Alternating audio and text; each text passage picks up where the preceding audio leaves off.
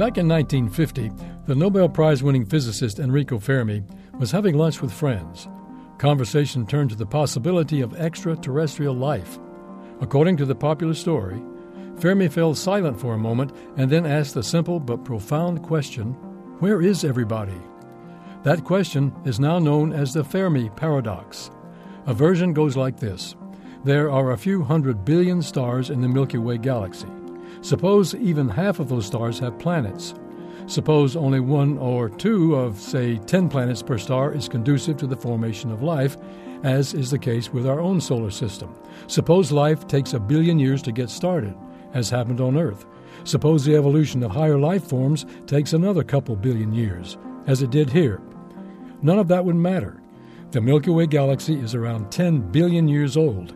Even with very conservative estimates, it should still be swarming with life, even intelligent life. The late Carl Sagan calculated that there should be something like a million advanced civilizations out there right now. So, where are they?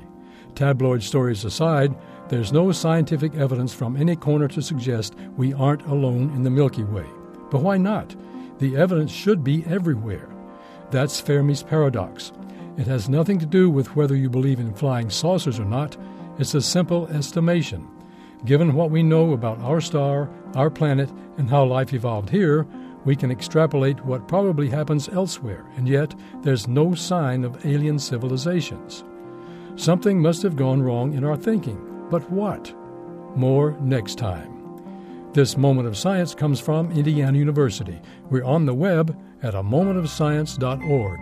I'm Don Glass.